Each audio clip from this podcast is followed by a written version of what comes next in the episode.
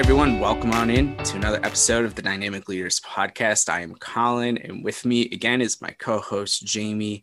Today, Jamie and I are going to go through one big win. We have a quick segment to talk about leading up to our featured conversation with my guest, Jessica Schultz, Jess, as most people call her. And we'll give you all the details on Jess as we wrap things up here. But, Jamie, welcome back. I know you are in the process of moving, so thank you so much for taking the time to record with me here today. But welcome back, and let's start off with one big win. I've got one. I can go first. You can go first. What do you want to do here? Um, I'll let you lead us off. Go for it. All right. So my one big win is actually going to lead into so on social media on a not I'm not on Instagram, but I'm pretty active on Twitter. Um, every Friday, I do a hashtag like giving post where I've been like challenging myself every single week to find a way to give to somebody or something uh, and just say, like, I shouldn't be taking as much as I have throughout the course of my life. And so this week, I already know this is today's Tuesday. And by the time Friday comes around, I already know what I'm going to post about. So it's it's all going to be weird because people won't hear this until the following Monday. So maybe they'll see the post already. But um, I really, uh, it's, it's so funny when you talk about the giving thing.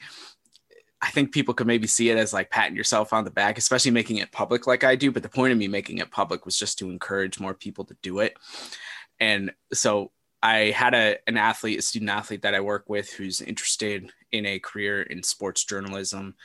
I've made a ton of connections just on this podcast alone uh, in people who are in that industry. And so today I just sent out a bunch of messages. I was like, hey, I'm working with this woman. She's interested.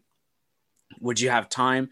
And I've got her set up with, you know, at least at least a few people, uh, hopefully more, to have conversations with to learn more about the industry and to you know figure out. So i feel like that was a pretty big win to just be able to really help someone who um, you know, was looking for that direction.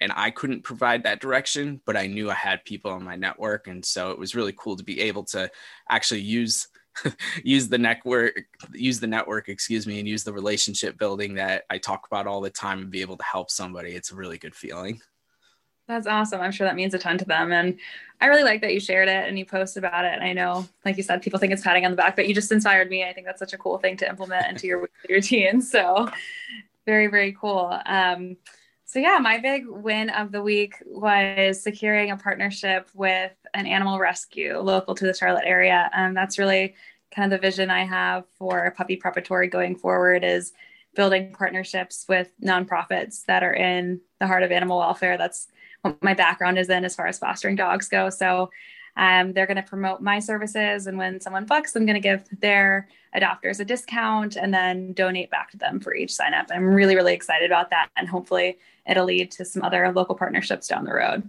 Yeah, that is awesome. Very, very cool partnership to announce on the air Jamie's business just taken off. You go, if you didn't if you didn't look at Jamie's business in the first after listening to the first episode, go to the show notes now and look at her contact information, her Instagram page for her business and everything.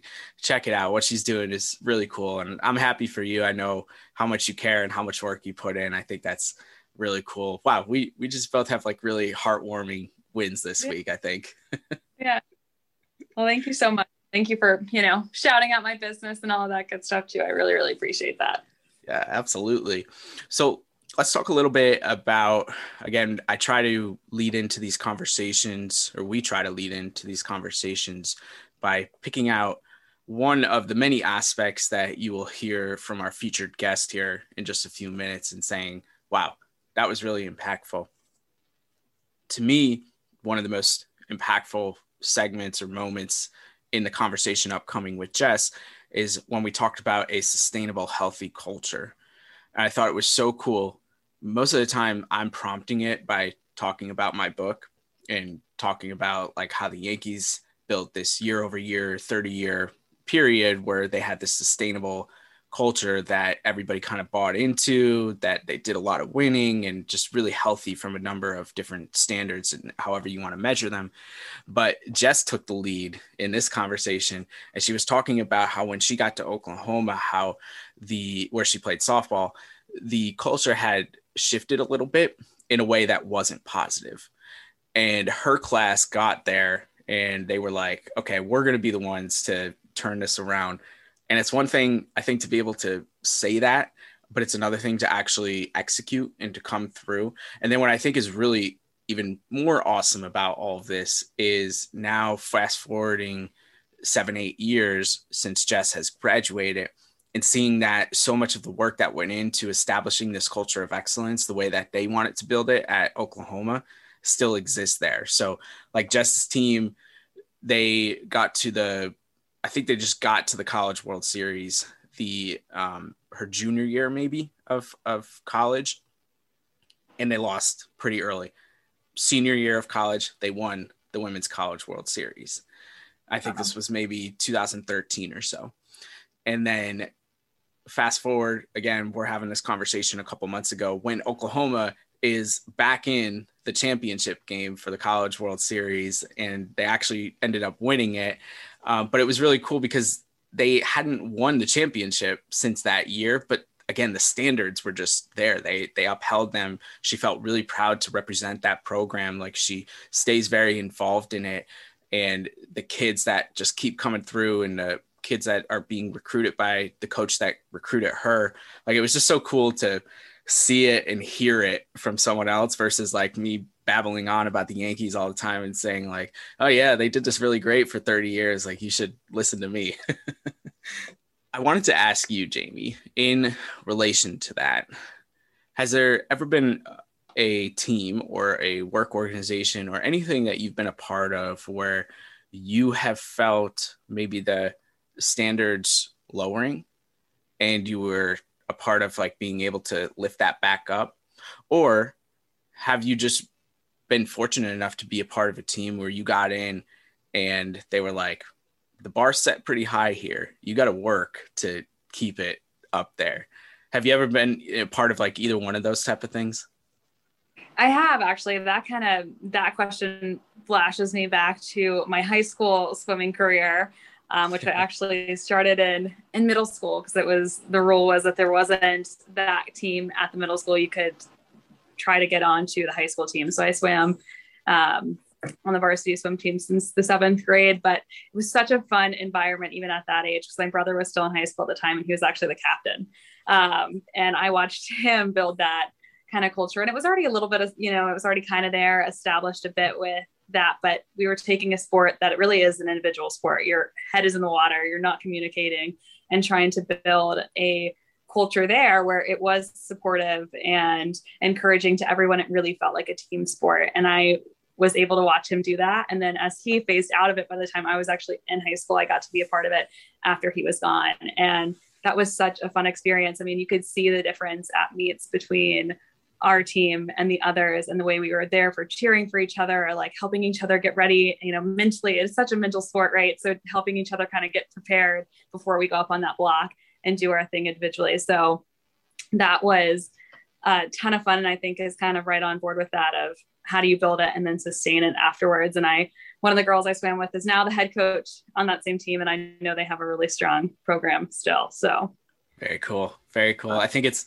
I think it's awesome that you pointed out to like okay, it's still it's an individualized sport when you're competing, but there still is that team aspect to it, right? Like you still support each other. You're still all together in the locker room. You know, you're still all re- represented by the same logo or the same school, whatever it is. So I think it's cool how through your program you were able to establish that team identity, given that it's such an individual sport. Does that make sense?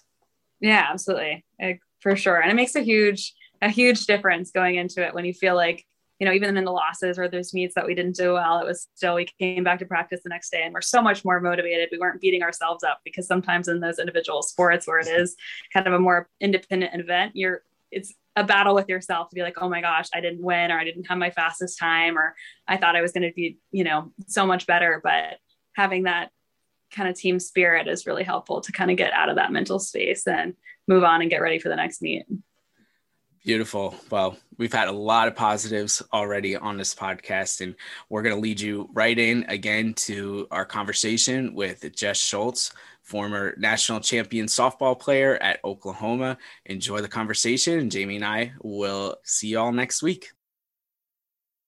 Okay, we are here today with Jess Schultz. Jess is a hitting coach, hitting and catching coach in the Sacramento area. She's an Oklahoma University softball alum, 2013 national champion. Jess, I want to start today's conversation basically you and I we're going to talk a lot about high performance and about leadership, both of which you excel in. And I want to start with high performance. And I urge people, I, w- I was thinking about this. I, I could read off all your accolades that you had in high school and in college, but it might take up a good chunk of the podcast. So I urge people to go take a look at your profile on the OU website. It is extremely impressive. And from a high performance standpoint, my general interest just lies in how how do you get to achieve all of those accolades that you did both in high school and then at the division one level in college was there something around your work ethic that led you to be able to achieve all that you did um, yeah, I definitely think it has to do a little bit with work ethic. I mean, as a young kid, I was, you know, I'm tall, I'm five nine, so I think that helps a little bit too, just being naturally tall. But no, I definitely um, grew up in a baseball and softball family. I have an older brother who kind of pushed me. He played baseball his whole life, so I wanted to be just as good as him. He batted left-handed, so I batted left-handed, and I think having that healthy, you know, competitiveness, competitiveness and support with each other really helps me elevate my game and want to, you know, take my softball game to the next level. You know, it helped that I have a really supportive family too. My parents were super invested you know, in my development in the sport, but also my development kind of in choosing a sport that I wanted. I played basketball growing up, I played soccer. So I think just being a competitive person in general really helped me know, dial it in when it did become softball was the sport I really did want to pursue and kind of made that decision as a sophomore in high school of, you know, I really like softball. I'm pretty good at it. And I want to, you know, spend the majority of my time training and preparing myself for the next level if that's what I want. And so I feel like kind of making the decision to put in the work and dialing it in as, you know, I got to that middle point of my career in high school really helped. And honestly, just having the support of my brother and always wanting to be as good as him and having that kind of sibling rivalry of, you know, being able to work in the backyard together, whether it was hitting or throwing and, you know, just having that um, good banter between each other was really helpful. Yeah, absolutely. It's clear how impactful he was and, and hopefully still is to you. And I'm wondering is was there anyone else outside of your brother, you know, especially as as you got into your own sports and you got a little bit older that a, a healthy competition you put it, mm-hmm. you know, mm-hmm. competition doesn't need to be backstabbing and hoping for the worst for the other person so you get more playing time. Were there other people who drove you just as much, you know, teammates that you can talk about? Absolutely. I think once I decided to go play for the Firecrackers organization in Huntington Beach, big time organization, Tony Rico, amazing job. I was a sophomore and had only played like locally for my hometown. My dad started this team called the Smashers. Never heard of it. You know, it's like it's a one-off team. And so when I got the opportunity to go play for Tony Rico and Firecrackers organization, I was like, oh my gosh, like all these players are good. And um, two really influential athletes were to me Ashley Hansen and Leni Correa. One played at Stanford and she was the player of the year, and then one played at Arizona and big impact catcher. And I think just learning their leadership and their competitiveness and their love for the game really helped me elevate mine as a sophomore. I know it probably doesn't seem like that, but I I do want everyone to like me sometimes. And so I think that might have come up a little nice and they helped me kind of, you know, use my niceness and all be and still be able to be a leader and enter into a role like that. Um, so they definitely were very influential in helping me find myself behind the plate and my leadership style and what I wanted to project to everybody on the field and off the field. So very grateful that I was able to be teammates with both of them. That's um, the Smashers. What a great team. I was like, what could our team name be called? Like, oh my goodness. yeah, yeah. You think about all those when you're youth and some of the yeah. like I, I played soccer. We were, we were called the Surge, that soda that was real popular back yeah. it's just just hilarious. so so um one of the things that you also talked about in terms of uh, competition and being able to achieve what you did from an accolade standpoint and from an athletic standpoint was putting into work and mm-hmm. that is a phrase that is buzzy uh, for lack of a, a, better word to use there yeah. and um, you know a lot of people they work really hard you know i think there's there's a couple different things to this right they can work mm-hmm. really hard but they're not working toward the right things or they're not yeah. doing the things that will get them to what they're trying to achieve uh, or you just have the people who just want to rely on their talent and or mm-hmm. just uh, they're they're lazy even sometimes and uh, don't want to put that work in so when you say you were putting in the work i mean even if you want to get specific to drills that you were doing and things like mm-hmm. that like what what was it that separated you from most of your peers at these levels um, you know, I think honestly, it's making a little bit of sacrifice, especially at a young age, and surrounding yourself with the right people. I mean, I dedicate a lot of my time to softball, where you're missing the parties sometime, you're missing the birthdays, you're missing going out to the movies, and it's something that I'm. You know, I did have a good life balance, but I spent a lot of my time making sure I got in the backyard and was swinging, and making sure that you know I was doing the right things to prepare myself to have a weekend of seven games when you're growing up. And that I feel like those foundations that I created for myself as um, a high school kid carried over when you are entering college in the first time and you're on your own and having to make all these big time decisions by yourself. I mean, 18 for these kids going off to college, it's hard to like, okay, what is the right things I need to be doing to make sure that I can excel at an elite level when I step on that field? And it's all the work that you're putting in on your own it's making sure, I mean, I wasn't the most organized person, but it's making sure you get on a schedule. It's making sure you're taking care of your business in that regard so that, you know, you can succeed. And I think it's doing all those little things, you know, working out and um, kind of going to class and doing all that stuff, but really helps you have that balance and perform. I mean, I had a little bit, I'm not going to lie, I had a little bit where I thought I was like just the set athlete and could get away with a lot of that stuff. When I'm sure. after my freshman year, um, had a really good like freshman year, came out and kind of was on cruise control a little bit, just going into my sophomore year. And um, then I got sick. And my sophomore season, I got really, really sick. I um, was put in the hospital during postseason. And, you know, it was the first time in Oklahoma's career, the last 10 years, they had been to the World Series. And I'm like, I'm missing this. Like, this is crazy. And so when I got out of the hospital, I made a vow to myself that I'm going to get back in that line of whatever it takes. And I think it's that competitiveness and that work ethic where you can go one or two ways when you get dealt a bad hand in college. You can, you know, feel bad about, feel bad for yourself and kind of like, poor me, or you can get back and kind of take little steps to kind of improve your game to get back to the level you were. And I think I lost a little bit of that being so good my freshman year. And then when you get everything kind of taken away from you, it's like, oh my gosh, I forgot the work that I did as a high school kid. I forgot all that work that I got to get back to that made me great. And, you know, so the blessing in disguise that, you know, I did get sick because it really made me fall back in love with working hard and wanting to compete at the highest level because I mean, these you go to college wanting to go to the World Series, but eight teams go. So you never know how, like, when you're to be back. So I was like, I wanted to be ready when we did get back to the World Series. So I think, you know, having, having both kind of happen to me where I was a little bit lazy and then having to re-step up my game really showed me how important that work you put in is.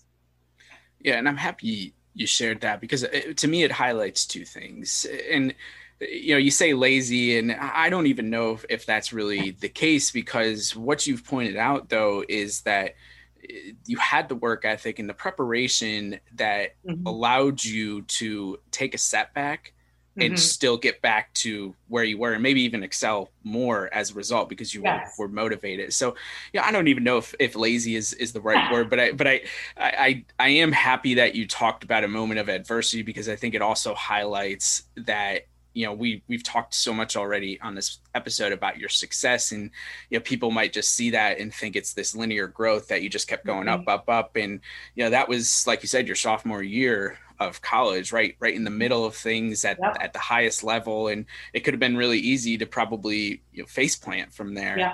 mm-hmm. and you know maybe even give up in some cases and so um, I think that, that was really powerful and highlights a lot about that work ethic and how you get to be a high performer because it's it's not easy, but mm-hmm. if you mm-hmm. prepare in the way that you do, you can handle those inevitable setbacks, right? Absolutely, absolutely. I I want to uh, jump around a little bit, um, yeah. but because I have so many questions. You're saying amazing things here it seems like from what you had said, you identified in high school that you had it and, and you could make that jump from high school to the college level and continue to mm-hmm. play softball and maybe you started specializing a little bit more at yeah. that point and it's interesting because it doesn't seem like before that you were you, know you were playing for your dad's team like you said and you didn't really have yeah. maybe a ton of exposure or anything and yes. um, I know recruiting changes pretty significantly, even year to year these mm-hmm. days. But what was it like for you? Like, how did you end up at Oklahoma? How did you know that that was going to be a fit for you academically, athletically, personally? Um, how did you get from the point where, okay, I know I have it. Now, where mm-hmm. am I going to go and do it?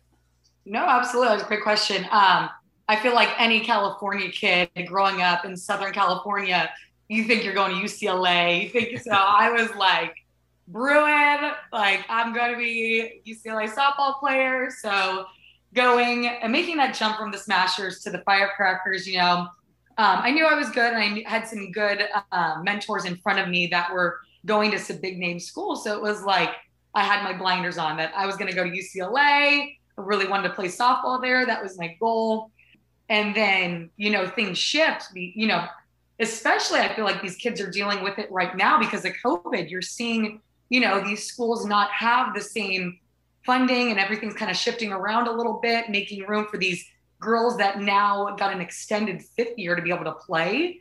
And so you see you know girls kind of being upset and having to restart that process over of recruiting. And that kind of happened to me a little bit when i was a junior in high school. Junior year kind of took off a little bit. I was getting some exposure from colleges and you know everyone was like oh yeah ucla is going to be all over you ucla so i had this like vision in my head like oh my gosh it's going to happen. And then when it didn't happen i was like oh my gosh am i not good enough? And then um, kind of put myself back in the recruiting world and i'm so glad i did because i could have could not have imagined going to a different school than oklahoma. I will never forget nationals for travel ball used to be held out there. And i remember we're, we're at the hall of fame stadium and Tony Rico comes up to me and goes, "You see, or whoa, sorry, Oklahoma wants you to come on campus and take a visit." And I was like, "No, not going." I was like, "I don't even know where we're at. Like Oklahoma, where are we?" And I, was like, "No, it's like this is great." I was like, "I'm I'm a California kid. Like I am not leaving California." The second I stepped on campus, my dad like turned to my mom was like, "Yep, she's not coming home. Like there's no way she's coming home."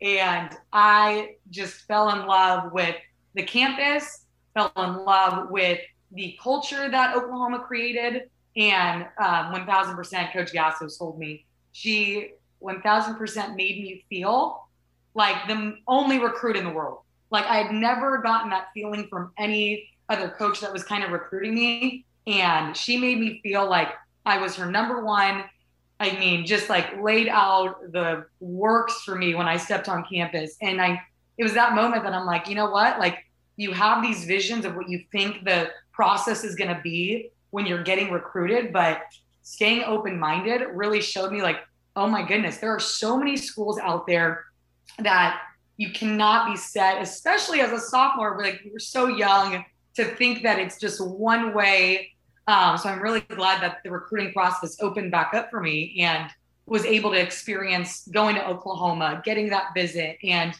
uh, ultimately making the best decision of my life and meeting my best friends um, my pitcher is going to be my maid of honor, my way, like just these relationships that you build after softball, I realized are so important. So, like I said, like I hope these girls going through the recruiting process, yeah, it feels like, you know, oh, my dream school is not reaching out to me. Make sure you're doing your research of, you know, ex- or going to these different visits, making sure you're seeing all these different schools because what you thought you might want can definitely change over time. Like I honestly consider myself an Oklahoma kid now. Like I'm like, oh yeah, I grew up in Southern California. Like I really, it's so weird. I feel like I just relate to that Midwest so much better. So it was it was a fun process.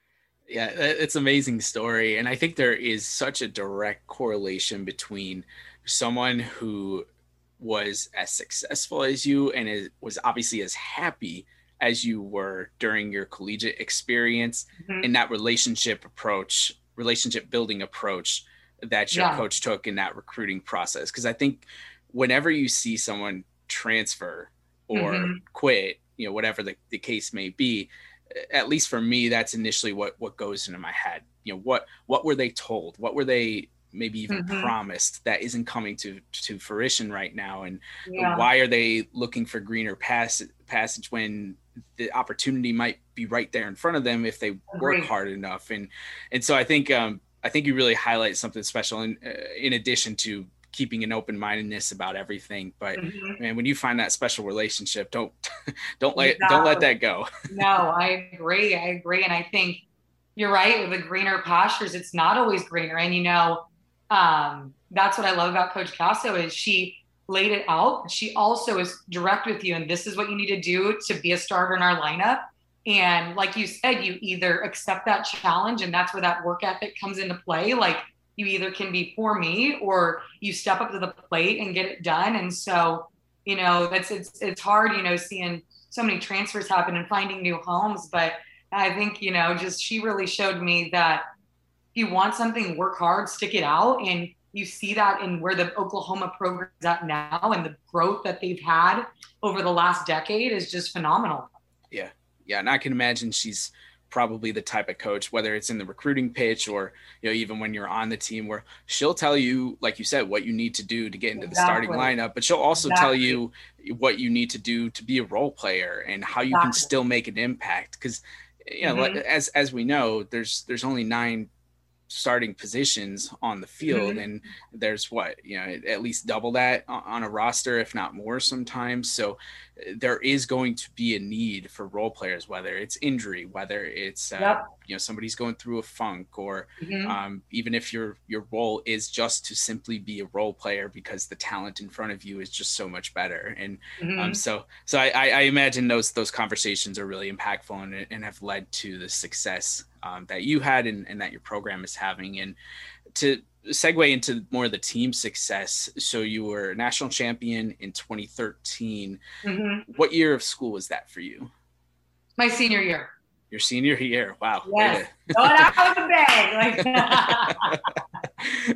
that is amazing. So what yeah. I'd love to do then, um, I, I'd love to learn from a culture perspective, you know, what made that mm-hmm. year special. Um, but I would also love to learn leading up to that. You had three years before yeah. that, and it's really freaking hard to win a national championship. And mm-hmm. um, you know, like Alabama football, for example, makes it look really easy because they, they do it so often, but it, it's really hard. And, and I don't like to discount seasons in which a team doesn't win a national championship and say that it's a failure. I think you can still yeah. gain a lot from those. So were there elements, you know, those first three years that, you know, being able to reflect now that you're able to say, okay, these were the building blocks, these were the seeds that led us to having that success in 2013? Mm-hmm. Yeah, no, absolutely. I think I mentioned a little bit earlier, 2011 was the first year Oklahoma had been back in the World Series since two, I mean, 2001. So it'd been a pretty big gap since we had been back. And so, you know, I think the mentality that year we had a couple injuries. I was just coming out of the hospital. A couple of things had shifted. We, you know, were had some players out of position, but we, we were back, you know, and getting that experience of the atmosphere. And I just I remember we were all just, I think the quote was just excited to be there.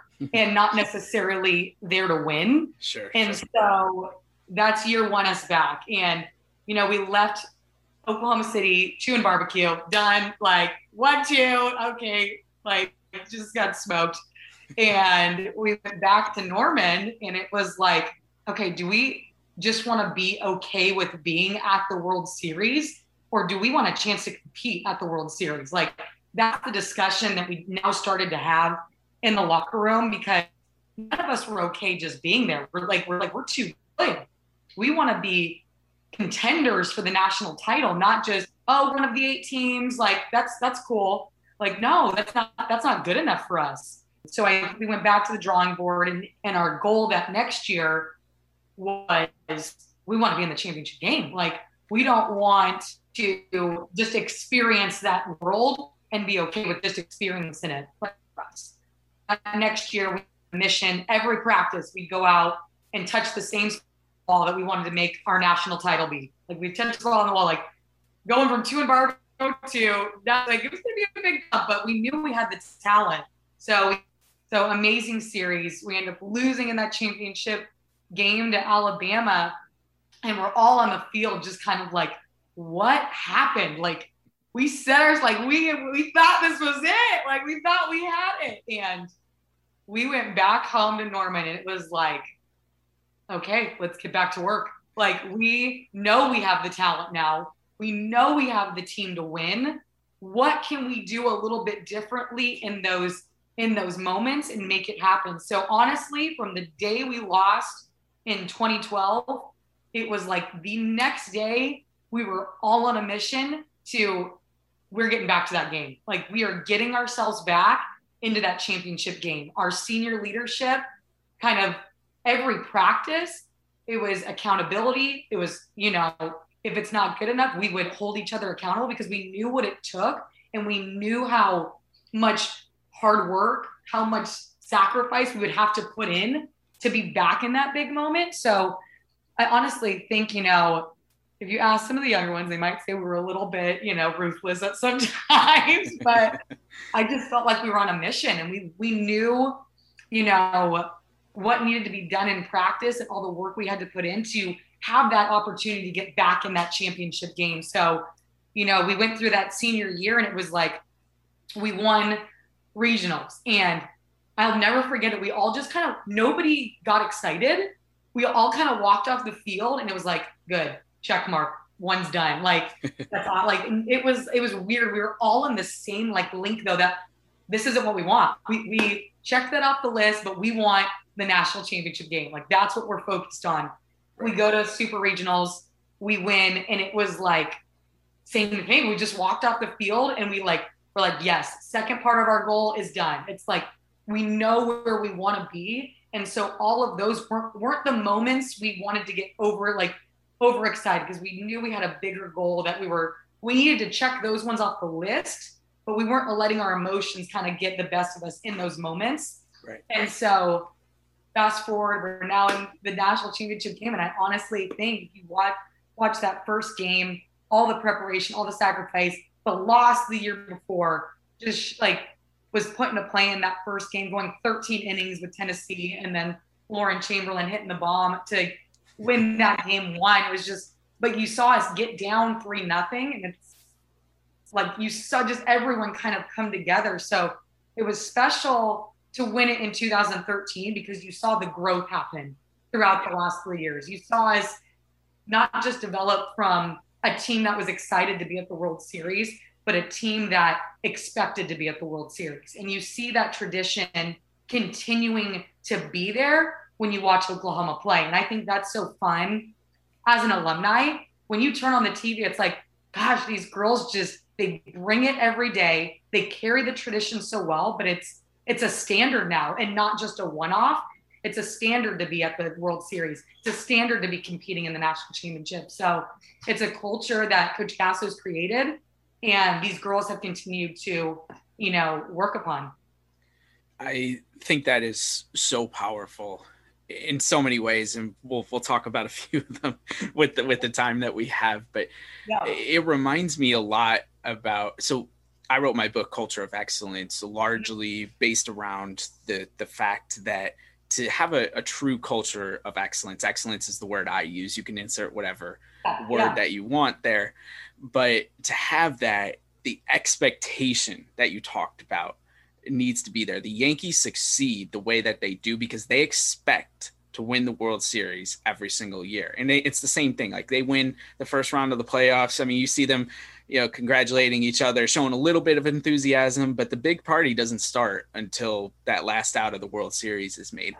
And that doesn't mean that they win the World Series every year, obviously. Exactly. Exactly. And yeah, and that doesn't mean either that the years when they win the World Series that it's considered a failure. Although if you ask the fans, that's that's what they would tell you. so, but I love how that's essentially what you just told us has been equated to the culture at Mhm. Oklahoma and what you do, and and you were a part of s- setting that standard, and you achieved the ultimate goal. Uh, But now, I mean, now we're we're you know what eight nine years removed from that. And to be able like you said to be an alum and to look back on that like how powerful that is. That, that that's just one of the greatest stories of growth and culture that i think i've ever heard. No, I agree, and it's it's it's hundred percent Coach Gasso knowing the right pieces to put in, getting the right, work. and it's all about having the right surroundings and teammates there to create the culture that you want. And I think she's still to this day has done such a great job adapting, you know, with you know the new players coming in, but still keeping her core value there and what she wants. So um, no, it's just like you said, you've got to hold that standard and hold them accountable. yeah yeah and accountable this is you just said the word again and this is actually where i wanted to take one of the points that you talked about so often like the work that i do and i'm sure you see it through the work that you do and just in general when you're you can you can see it with teams i think. You don't even need to be on the inside but what separates a team from being able to achieve what you achieved is that accountability piece and what i what i mean by it and i'm sure you can relate to it is sometimes groups who get along really well have a hard time Mhm. calling each other out when somebody's not working as hard as they should be or somebody doesn't um, you know hit the cutoff uh, person the, the right way or um, you know whatever, whatever the case may be for the sport they're playing and it's it's being able to raise the competition like if it's here Mhm. and so you have a healthy culture everybody gets along but you're not able to compete with the highest le- at the highest level because you're afraid of hurting somebody's feelings. And like at the end of the day what i what i tell them like when i'm consulting is okay if this person is like really your best friend so you know the, the person who's going to be your maid of honor at your wedding mm-hmm. do you want them to in their wedding speech talk about how you didn't call them out and we didn't get to win a national championship but i wish you would have or do you want them to talk about the difficult conversation that you had what happened as a result of that and now you can look back and be happy that you did it and didn't waste you know the the time that you had together like does that make sense what i'm getting at Absolutely. I mean, and it's something that I'm not even going to lie to you. I struggled with a little bit too. You know, I, I think I mentioned earlier, I'm the type of personality where I want everybody to like me. Right, and right. so, um, it's, and you're not going to be liked by everybody, but you hold them accountable. So remember, it was a conversation that I had with Coach Gasso when I took on that captain role my junior and senior year. She, you know, sat me down and was like, Shults, you've got to be able to now separate yourself a little bit and you know take on that role and i think what was so special about our group is we didn't just have one person taking on that role we had everybody you know knowing like i keep saying the standard that we wanted to set but doing it in a way where we all knew we had each other's back and respected one another so i feel like that really helped in that piece so i'm glad you brought up again actually the the niceness in in that piece of everything um, because Yeah. I'm, I'm really curious how how you ended up being a catcher you know a, as a result of that knowing what the responsibilities of, of a catcher are and and uh, you know how you see the field versus you know everyone else and everything that goes into it so what about it what about catcher said to you like hey th- this will be a good fit for a position for me Yeah, you know, honestly, it came. I used to pitch a little bit when I was younger, and just didn't work out. It was not a good, not a good fit.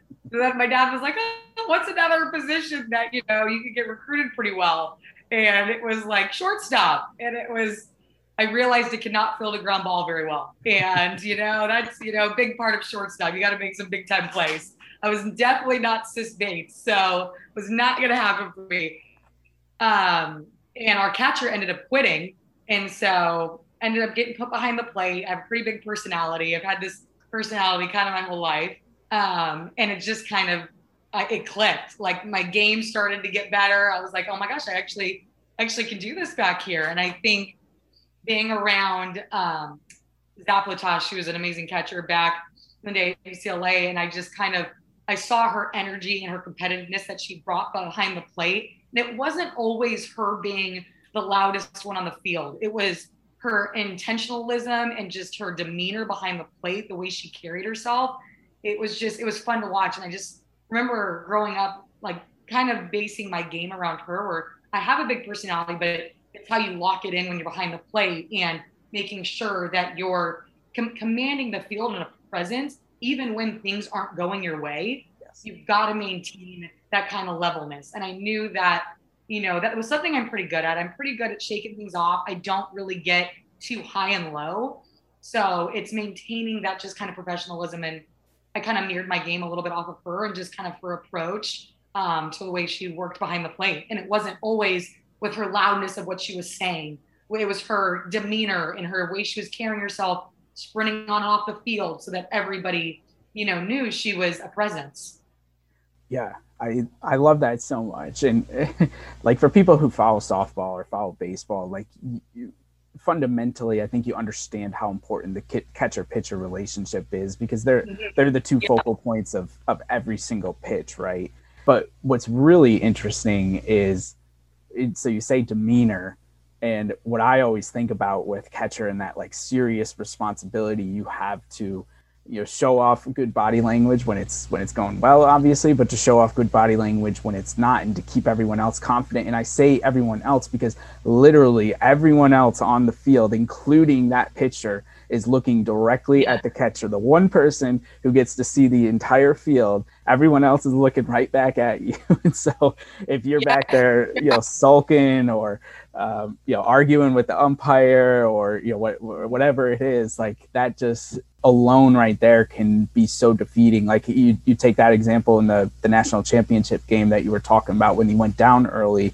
I'm sure mm-hmm. you know partially it, it was the confidence that you were displaying behind the plate that said to the team, all right, we're, we're okay, we're down, but we're not out. We can get back into this. And, and so I just think it's amazing that you were you know, able to uh, take your personality, take the, the parts that would be your strengths and really um, play them out on the field like that. Yeah, no, thank you. I appreciate that. The, the catcher position, um, I would love to talk just a little bit more about that yeah. communication piece and, and you had mm-hmm. you know talked about there's a difference between like being the, the loudest person on the field yeah and, you know, actually being able to communicate whether that's with your pitcher your infielders your outfielders when it came to communication uh, was it something that you had to individually figure out like your individual relationships with each mm-hmm. player um, were you able to do it maybe by you know infielders and outfielders were different like how did you go about communicating in the most effective way um, yeah, no, I definitely think to be and to be an effective leader, it's got to be relationship based and it's got to be individualized, and everybody kind of feeds off of energy differently. You can't, you know, get in somebody's face that you know crumbles a little bit that you can with a different player. So I honestly think it's it's 100% relationship building and understanding that I could get on one pitcher and the other one, you know,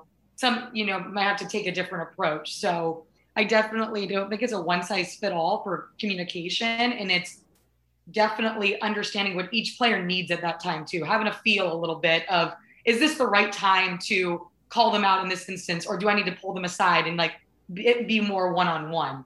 And I think that that's the hardest part is, you know, when you are holding people, people accountable, it's finding the right way to do it. And, you know, it doesn't always have to be you yelling at them. It could be you know, one on one and being like, hey, come on, you're better than that. Like, it's, it's just, you know, and so that's what I love about Oklahoma is that everyone kind of had a feel for different relationship styles and different, you know, ways of people taking things. So I don't think it's one dimensional or even outfielder to infield, but, you know, it does have to be kind of a communication where both people can, you know, have a mutual respect for one another. So, you can have those conversations or make it lighthearted where you kind of make fun of them a little bit and you know and so it's just knowing each individual individual player. Like what i could say to Keilani was different than what i could say to michelle and just you know vice versa. And so it's fun to me to have those relationships and still be really good friends off the field. Yeah. Yeah absolutely. Jess uh, you are doing some coaching now. You've been coaching uh, for a good chunk of your career after your playing days ended. What does the future do you want to stay coaching? And um, in terms of the the coaching that you offer you know especially in the sacramento area can you tell us a little bit about you know if there's people who want to get involved or learn more about that? Yeah absolutely. Um, i do catching and hitting lessons in sacramento area.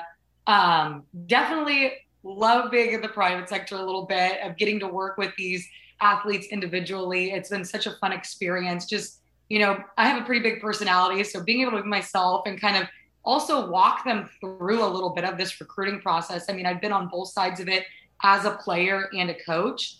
And so it's been fun to be straightforward with them, what's going on, and also be realistic with them of their goals and what they need to do to achieve those goals. Um, so it's it's been a fun relationship building. I have some amazing athletes and some younger ones, and being part of that kind of growth process has been really, really rewarding. And so it's been fun. I mean, I, I, I tell everybody this, the softball world is so tiny. The girl who um, owns the facility that I worked at, that I work at, we met playing against each other in the All American game back when we were in high school.